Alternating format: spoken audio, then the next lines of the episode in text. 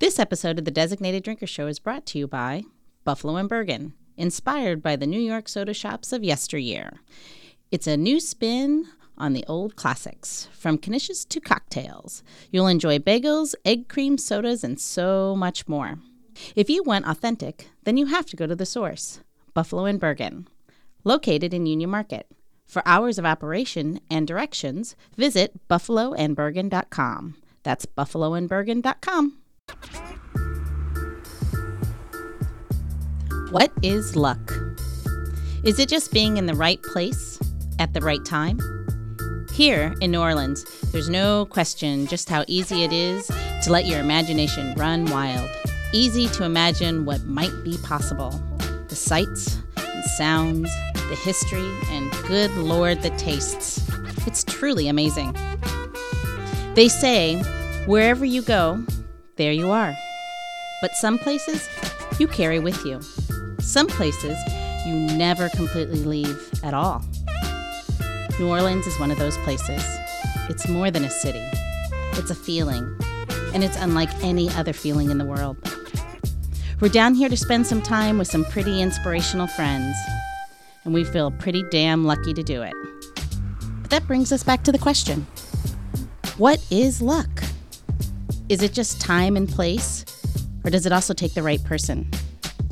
It's been said that some people are just born lucky. But we prefer to believe that you can make your own luck. Maybe that's because at the Designated Drinker Show, we love to make things. Maybe it's just New Orleans in us speaking loudly. Welcome, welcome, welcome. We are the Designated Drinker Show, the podcast that's raising the bar on craft cocktails, and the bar is open. I am Louise Solis, your host, guide, and a very fortunate taste tester. With me is the princess of the pour, the queen of the cocktail, our very own mixtress DC, Gina. Hi, everybody. I'm Gina. I'm coming at you from behind the bar where we've been serving drinks that I hope not only surprise but delight for more than 20 years, and from and from bars around the country. By the way, did I tell you how much I love New Orleans? Gina, you're telling me. Yes, we're coming to you from the beautiful city of New Orleans. And when I tell you has graced us with her presence, it will all make sense. Today mm-hmm. on the show, we have designated drinker Ann Tunnerman, the founder of the most well known event in the industry, Tales of the Cocktail. Ann, welcome to the show.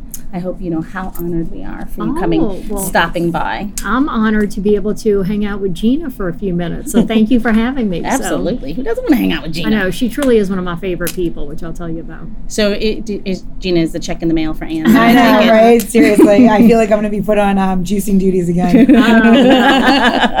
um, so um, just for the rest of you who may not know who Ann is, let me give you a little bit of background. She was named uh, a James Beard Award semifinalist. She's one of she was named one of the top most influential people in the past 25 years by Cheers magazine and BNIC Cognac Personality of the Year.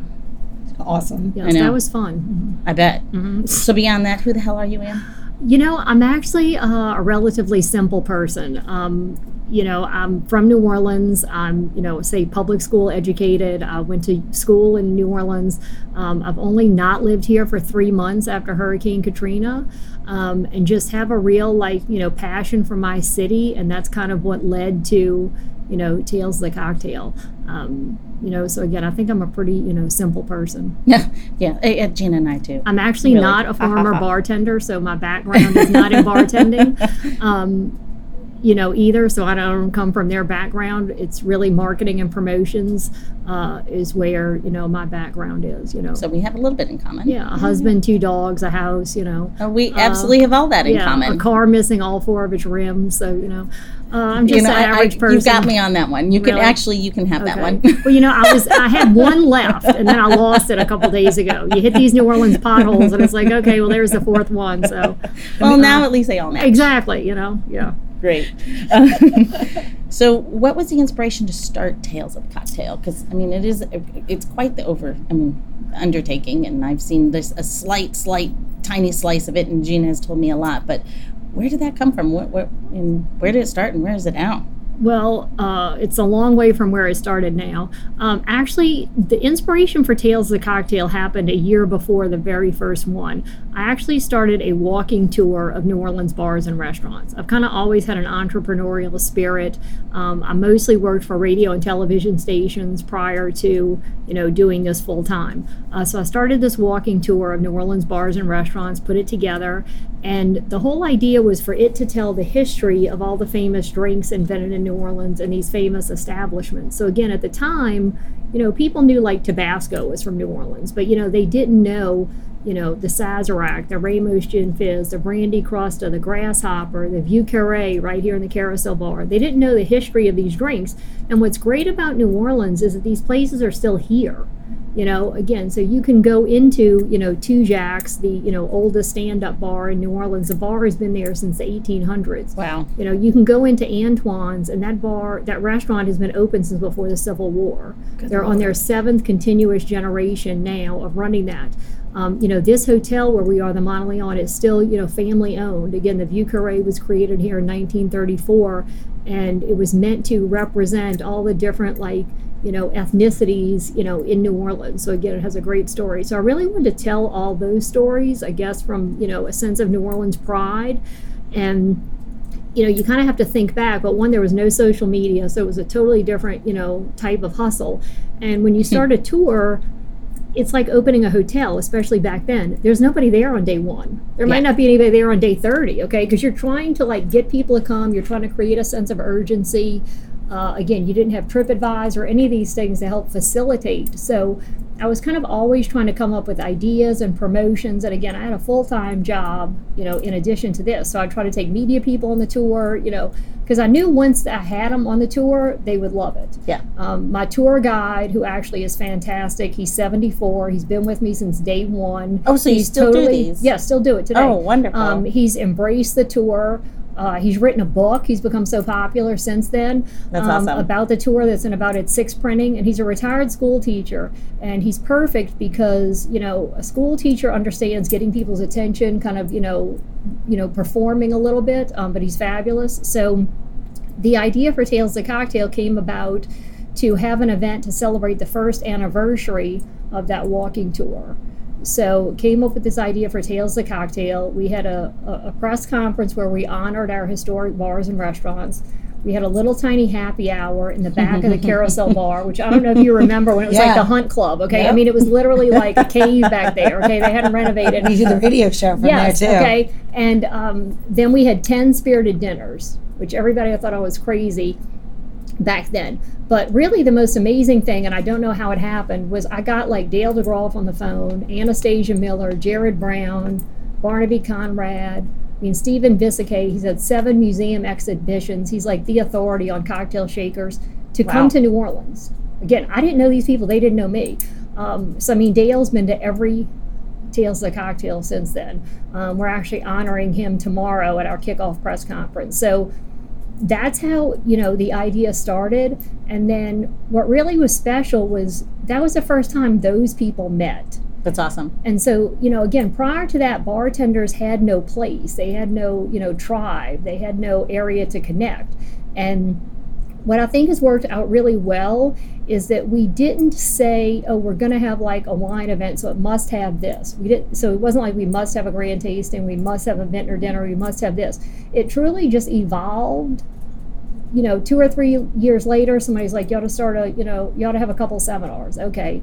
Uh, you know, that's how we started. This year we'll have 84 seminars. Wow. You know, we started the tasting rooms because, you know, people wanted to taste and we didn't want the seminars to turn into brand pitches. You Yeah. know, so again, all these things kind, Kind of like a can reason. give us space so nothing is cannibalized by the next new Yes, idea. Or how and then we don't That's always great. have good ideas. I mean, sometimes we try something and it doesn't work, and then we take it away. But I think Um, bad. I think those stinker ideas. Maybe they're not good or bad. I mean, they, that becomes like fertile ground. Is how I call that. Like something Mm-hmm. that's fertile that that kind of evolves that next idea. So if you didn't have that bad idea, you wouldn't have the next great Right. idea. And that's, Well, or sometimes it's the timing, or it's too soon, or it needs to be changed or evolved.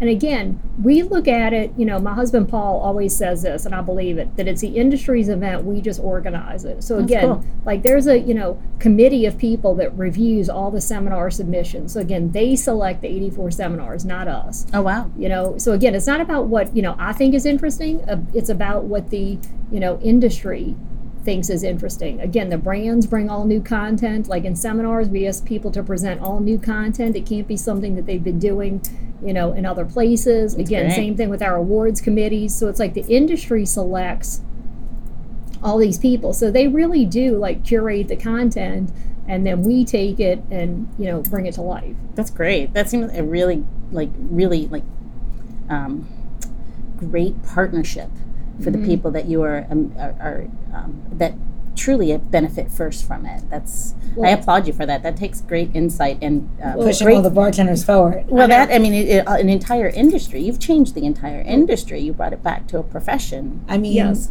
I, I owe plenty to uh, to Ann. Honestly, I mean, it's been I, I this was an honor for me to interview you and like to be here today because I was like, I can't tell you how long it's been. There wasn't a cap program when I first started with you guys. It was Gina. Do you want to go and juice twenty gallons of lime juice?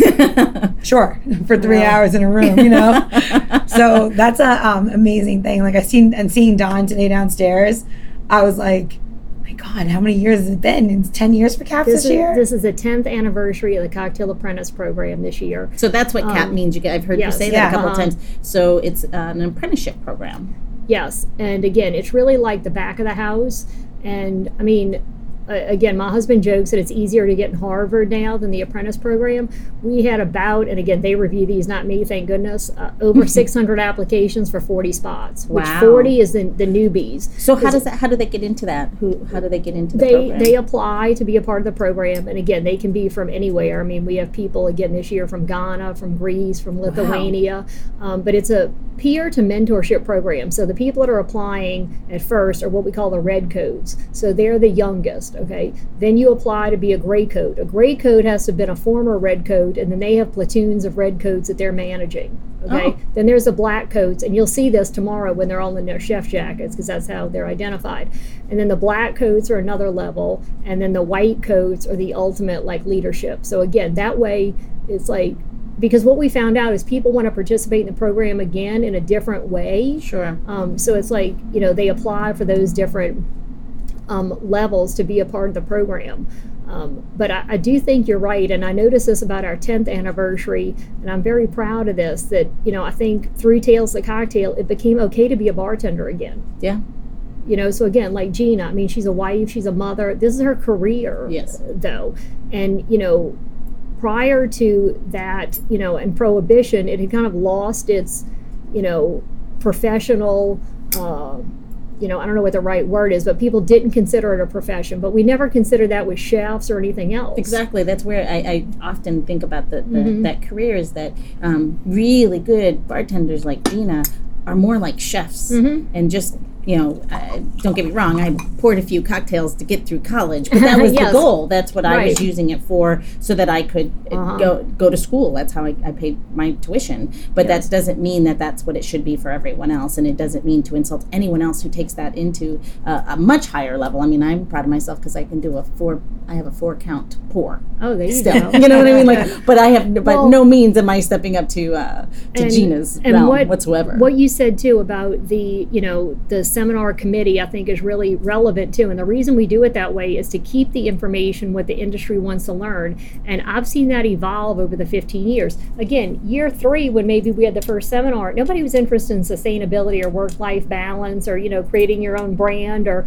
you know, can you copyright a recipe? Yeah. Again, so it's like what people are interested in and how the career has changed you know you see a lot of that in the content that we offer every year that what is you know relevant again the last couple of years we've done more you know seminars on beer because again now Yeah.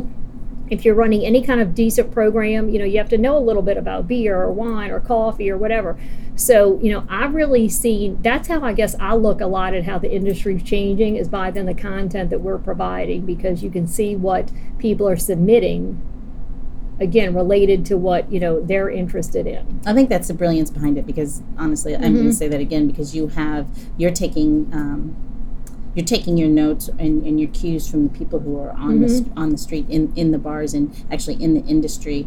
And there's eh, to keep it that organic and that nimble allows you to continuously be relevant And I mean, that's I applaud you for that. That takes a, And- brilliant mind to figure to, to And we pick- implement that. and we pick the content over anything else. So, like this year, we'll have 84 seminars. I don't know the exact number this year, but to give you an idea, last year we had 11 seminars that had no sponsors or partners. Okay, and then we had more than that that only had like a partial or a little bit. And again, this is where I think is the difference too, because again, it's not a brand presentation. We commit to the content. If we don't find the right partner for that, we're still doing that content. Yeah. And then, you know, in effect, we're the sponsor that's, you know, bringing in that presenter, paying them their honorarium, putting them up in a hotel, which is fine. But again, it's because we're committed to the content. Yes. Um, you know, and again, the tasting rooms are another entity, and people love the tasting rooms because they know what to expect. Again, Because you're going in there to taste and you know you're going to get a sales pitch. You're going to know the person Right. behind a sales pitch and that you're going to have a knowledgeable person from representing that brand to help you to, to have you experience this.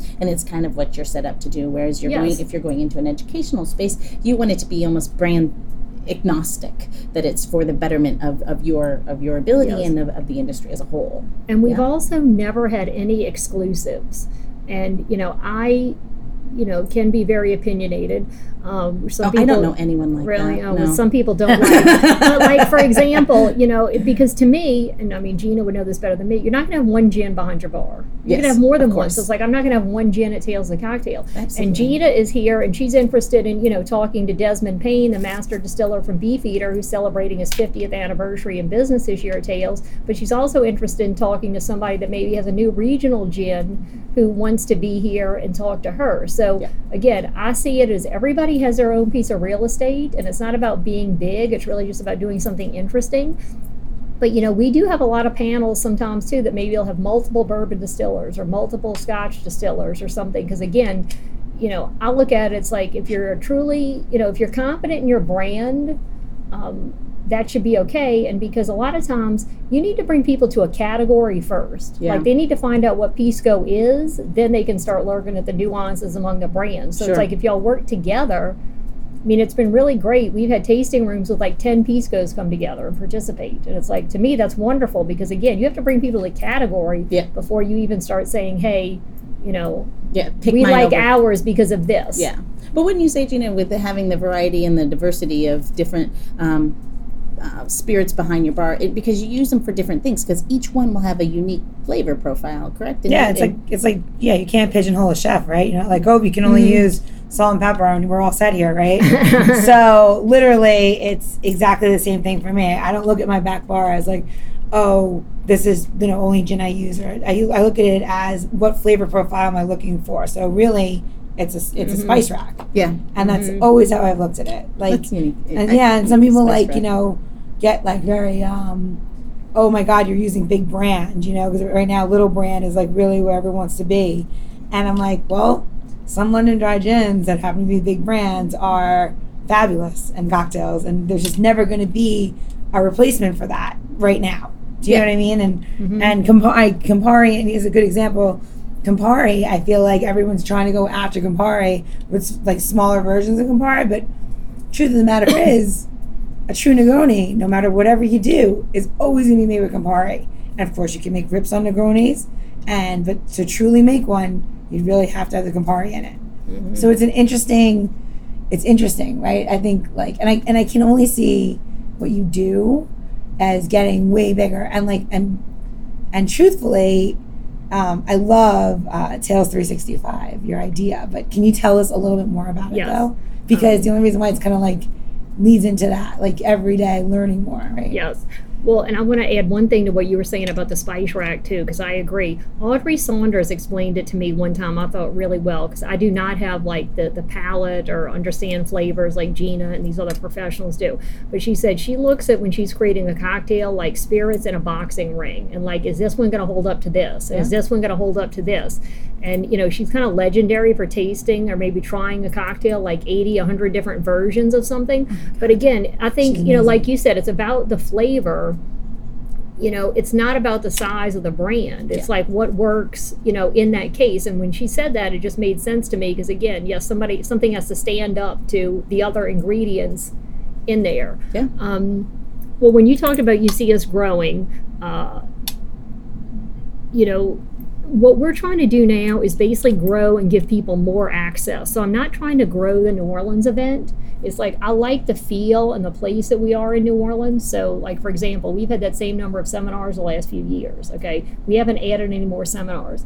Um, I'm very particular about that too because New Orleans has a lot of festivals, but there are a lot of festivals sometimes that I think people feel like leave them you know, it's like they get too big, they change, they don't have the same feeling that they did. And I've always wanted us to have the same feeling, whether we have 50 seminars or 80 of the people that come here. So now, through social media, through our website, we can actually impact a lot more people so, like, we relaunched our website a couple years ago. We have a full time editor. Uh, we put out two to three pieces of original content every day. Um, we pay our writers. You know, again, it's something very professional. Uh, and something like Tales 365, I really came up with that idea from talking to two gentlemen one year from New Zealand because you know they said in the beginning of the year there were like 10 of them they were going to save their money and all come together etc well it only ended up being like two of them and, you know, I used to kind of have this mindset that's like, oh, you really need to come to Tales. Like, there's nothing to replace that experience. And I still think that. But then after talking to them, it changed my mindset. And I said, well, hey, but at the same time, we have truly the world's greatest minds here. Okay. I mean, whether they're MIT scientists, whether they're, you know, book authors, whether they're mixologists like Gina, whether they're distillers, and it's like we should be capturing that content now and sharing it with other people. So, you know, we have started, you know, videotaping a ton of seminars. We videotape them at Tales on Tour. Then we put those, you know, on the website for people to, you know, access um, complimentary. And then with Tales 365, it gives them access to a lot of perks. So again, you might be in New Zealand and you can only come every five years, but you can still have access to, you know, seminars uh, and the other really big perk for people is they get early access to tickets. So they get to buy tickets like, you know, a week or 10 days before everybody else. They get special pricing on tickets. They get a lot of other like deal offers as well too. Um, and it's only $49. So I mean, we try to oh, keep it great. really cheap. But again, the idea is to hopefully give people more access to content uh, and also relevant content. So you know, like tomorrow we're doing this three day, three seminar series on sustainability. Like we're going to videotape that and put it on the website. Um, and then on the website too, we're working on, you know, we do stories on everything from, you know, burnout to insomnia to bartender hands, you know, in addition to, so you know, how to make, uh, how to make a Negroni. Yeah. Um, because again, this is your life now.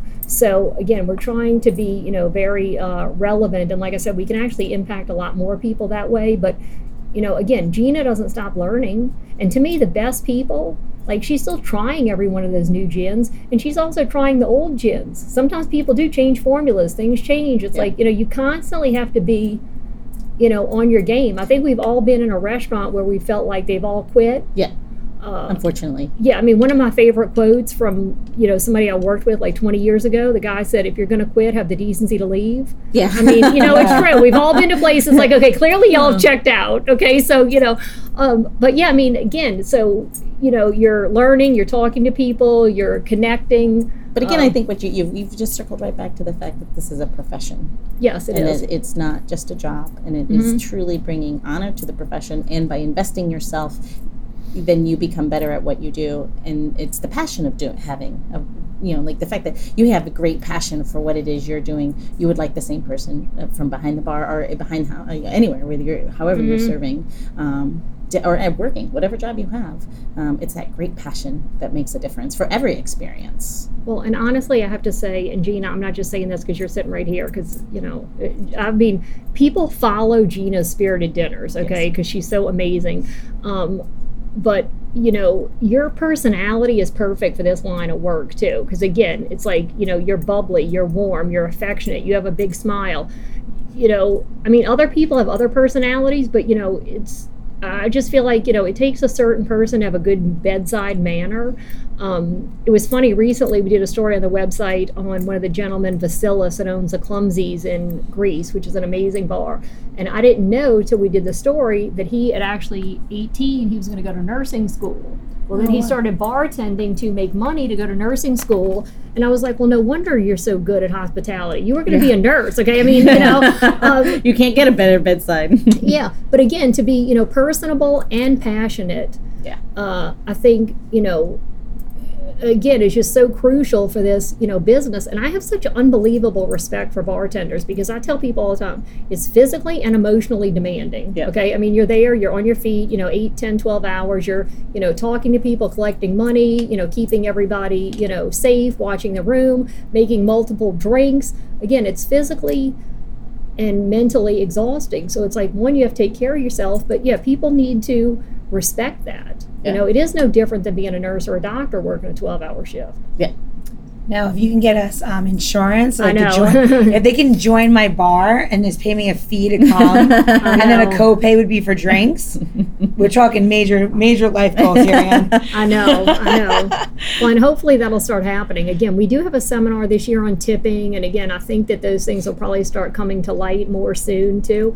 And I'm also hoping that, you know, the bartenders can start demanding things in a little different way. And this is just an example I have of this, but we're doing a lot of work too. We're actually creating a program for our industry on what I'm calling violence prevention. We mm-hmm. actually have eight brand partners. We're having our first seminar tomorrow, but it's going to be a long term initiative. And like this was just one, you know, idea I had from talking to people is like, you know, if your bar had a code of conduct, okay, so this is our code of conduct. Like we have a statement of expectations on our website. This behavior is acceptable and unacceptable. Okay. Um, but you know, so I want to have a lot of these tools again, like downloadable, free on the website. Because imagine if you started going into every interview and you were like, "Great, I'm interested in the job. Now show me your code of conduct." Like, what's your policy on you know that great customer, but you know he grabs my ass every time he comes in? Okay. Yeah. Um, you Yeah. know, then I think they'll be like, "Oh, I guess we got to do this because people keep asking for it." You Yeah. know. Um, again, so I'm hoping that at some point, what they're not offering, we can just keep pushing. It's raising again- the bar. Yeah, It's again, raising the bar. I mean, it really is. you know, Gina and other people are working jobs just like anybody else, and they should have, you know, that same uh, those same opportunities. Absolutely, and and be able to have um and and not be subject to those types of things Right. and behavior. I, I guess because alcohol is in that space, but you're right. A code of conduct by customers is Or how they Well- talk to you. Well, Oh, yeah. it's like your customers and your coworkers, and That's Yes. You that's know, a bigger problem yeah. than, than most things. well, I I would think say. I think it's because whoever's at the top kind of sets the tone, and whether there's peer pressure or not. Um, and then you know, related to insurance, this is one of the you know funds that we have for cocktail apprentices is a medical aid fund and unfortunately you know we've never told anybody no but we see a lot more people asking because again if you you know break your leg and you're out for eight weeks Yeah. you know you're not getting a paycheck okay and you know we've done a lot of things where you know we've helped people with medical bills um, but then the other thing that we've done in some cases that i kind of like based on somebody's need our board reviews these things um, is you know pay people's rent because usually that's somebody's biggest expense. And you know what i don't want is somebody that gets hurt and you know they say you need to be out a month and they're like well i can only be out six days so i'm going to suck it up put the boot on and go back to work because Yes. then they're not going to get they're not gonna heal. you know any better Yeah. um, but yeah again there's a lot of people you know if they get hurt they're still getting a paycheck Well, you know, I would again- imagine that even extends even further for women who have children, women who choose to be mothers. I mean, it is a right it's like you're in a hurry to get back to work because you know you feel like you need to um, you know i mean we've had stories again we've done some amazing stories on our website i mean there have been women that their water broke behind the bar I mean, they're literally working till the bitter end, and it's Yeah. like, okay, I mean, that woman is badass to me. Whoever's doing that, I've never carried a child, but it's like you are a badass. okay? exactly. Um, you know, I mean, they we have pictures of women like holding their babies behind the bar.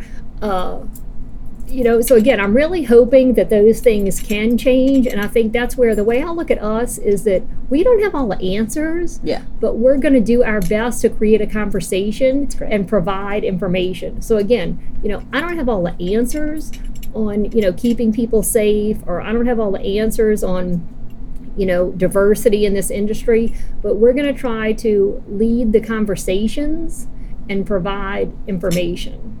Because again, I think we have a responsibility to do that. I, I think it's a. I, I think that's a. That could be. You could probably make that statement across the board throughout the United States on most professions. And but you're right. This is one that definitely um, should demand all of those things. And I again applaud you for that. Those are those are um, huge goals. Well, and I uh, think it needs to happen more now because in the past, you know, you were talking about bartending in college. You know, it was like a short term thing. So Yep. when you did that for three or four years and you like partied your ass off, you know, and you went to school and you worked, you know, 20 hours a week as a shot girl on Bourbon Street, you know, again, that's different than when, you know, now you have three kids you're married again you you know have a mortgage Yep. you have different things now that again it has become a career it's like your needs have changed Yep. because again back in those days you didn't care if you had insurance No. it was like okay this because you can live forever and nothing was going to break. exactly you know Yeah. right again as the the times have changed it's like the needs have changed and i think that we're seeing that a lot now because it is okay for it to be a profession again before it was kind of like you know crash and burn other than you had mostly you know people worked at hotel bars if they were you know older and those were mostly you know men Yes. Yeah. Do you know the percentage of women to men in this industry? I, well, let me say this, I'll back up. We did a, a white paper last year on gender equality.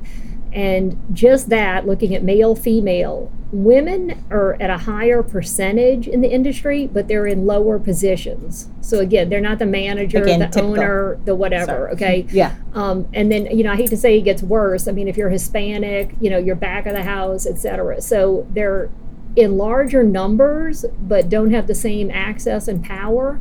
Now, as far as Tales of the Cocktail, it's been great to see that we pretty much are like 50 50 men, Wow. women now in terms of attendees. That's great. That's like, and I, can I just say from observation, I think the last five years has become even more women heavy than even the first 10 Oh, that. I've been here. Yeah. Or, I mean, it's been watching it, people who volunteer for the dinners, people that volunteer Mhm. that are just here to, to like observe has been pretty amazing. Well, yeah, because you used to be able to name like there was like five women. Okay, it was like Audrey, Julie, Bridget, Albert. You know, again, it was like okay, you have them and you're good. Okay, yeah, and now you're right. It's like there's you know tons more, you know, women, and that is really good to you know see that they are comfortable entering this profession. Well, it is definitely a, has been a male dominated space. I would always call it the, the men's locker room. I know Um, what tales is this for you?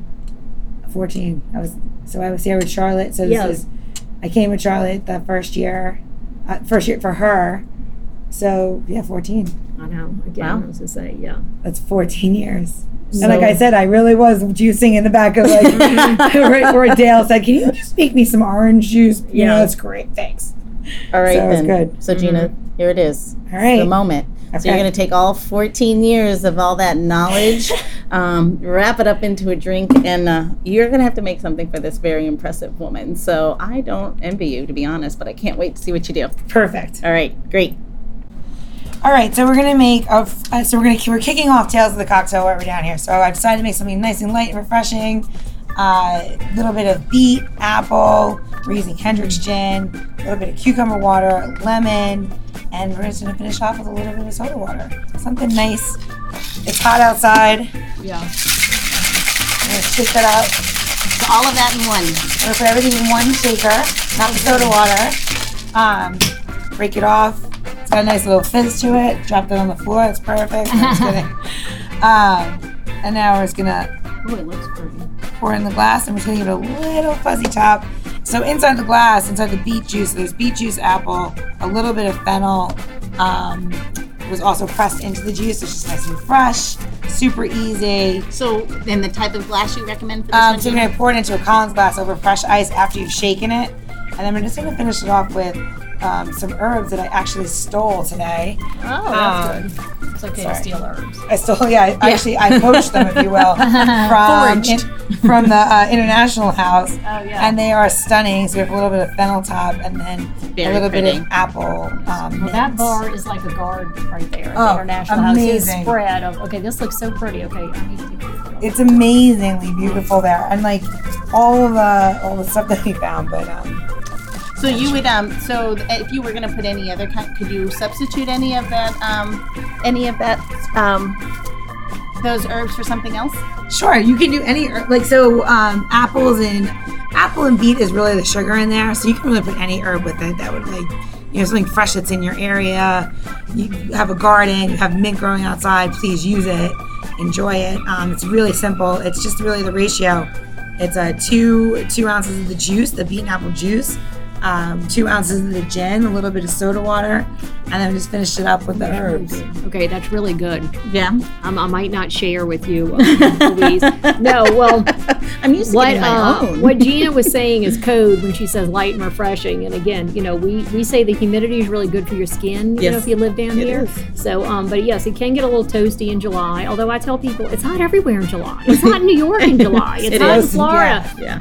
Yeah, so it's like you can't complain about you know the heat here, um, but yes, exactly. It's like light, super refreshing, simple but creative. And I, again, that's what you know. I think like really talented people like Gina do. Each ingredient has a purpose. Yeah. We don't need 14 ingredients unless she says we need 14 ingredients. Um, but if you look at all the classics too, it's like they're relatively simple and they're five ingredients or less. And again, you know, the beets, the apple juice, the gin. Again, it, it's simple but flavorful. The fennel, the fennel Yeah, top. yeah. This this garnish Yeah. is really pretty. So, It is very pretty. Yeah, the aromatics of it, you know, always Uh-huh. makes a cocktail. Yeah. So Gina, I think you can take a deep breath now. You made it through, and, and you, with with compliments at that. So Well, let me great. tell you one compliment that you know everybody always says about Jean. It's so true. Is uh, you know everybody says her batch cocktails don't taste like batch cocktails, and it's true. They still like taste like she made each one like a la minute. And again, like I said, her dinners are legendary. The themes that she comes up with them. And then every drink related to that, because you know it's like a meal. It's hard to nail, you know, from appetizer to dessert. And again, seriously, she comes up with these drinks and executes them, which that's the second part of that. It's like you can come up with the drink, but can you execute it, you know, in that manner where you're serving like 80 at a time or 50 that at a time, consistency. Yeah. right, or something, um, you know, like that. And like I said, there are people that just, when the spirited dinners come out, they're just like, okay, where, where's Gina? And then again, that's where you know they're gonna go but yeah so i mean she's creative and interesting and like i said can execute on all these different you know levels Thank you. I'm actually true. humbled that's true and, I'm- I'm and lucky that- blushing and Yeah, blushing. she is. She's blushing. She's like eight shades red. So uh, Have you ever heard me be so quiet? no. no. uh, well, the good thing is she's in my backyard, so I'm know, a lucky, lucky, lucky. gal. I so, know. Um, you know i have one of your friends in bay st louis down here now that uh, and Yes, it's such a small world. It's like I meet this girl in Bay St. Louis who's fabulous. We're good friends now. This is a town of 4,000 people, okay, in Mississippi, um, like 45 minutes from here. And we first meet, and she's like, you know, we're talking. She's like, oh, do you know Gina Chersevani? It's like, yeah. I'm like, how the hell do you know her? Like, you're, Yeah. okay, well, she moved from D.C. to Bay St. Louis. She has a good story. But, um, so yeah, she's always, uh, you best know, wedding I've ever bragging been to, by the way. Oh yeah, she's always bragging about uh, Gina too. So we just did a, a story on Gina recently on the website. Ann was like, "When worlds collide." yeah, yeah, she did. Actually, she might be coming over here this week. She so- said she's going to come tomorrow for yeah. the toast. Okay. Yeah. Oh, good. Yeah. So yeah, she's she's fabulous. So well, Ann, I want to thank you for your time. oh, we thank you for having more me. than you were going to know able that's to. that's what happens. I start talking and I'm enjoying myself, and Well, I'm like, okay, send with a the text. I'll be late for that meeting. Yeah, that's true. so. Yeah, save the drink for the the end is good. Well, again, Um, thank you for having us here in your uh, lovely uh, city and having us at Tales. We greatly appreciate it. So, Gina, since we're on the road, this was last call. um, you know the saying, we don't have to go home, but we just can't stay here. We could try. You can stay here for a week. You know, I'm.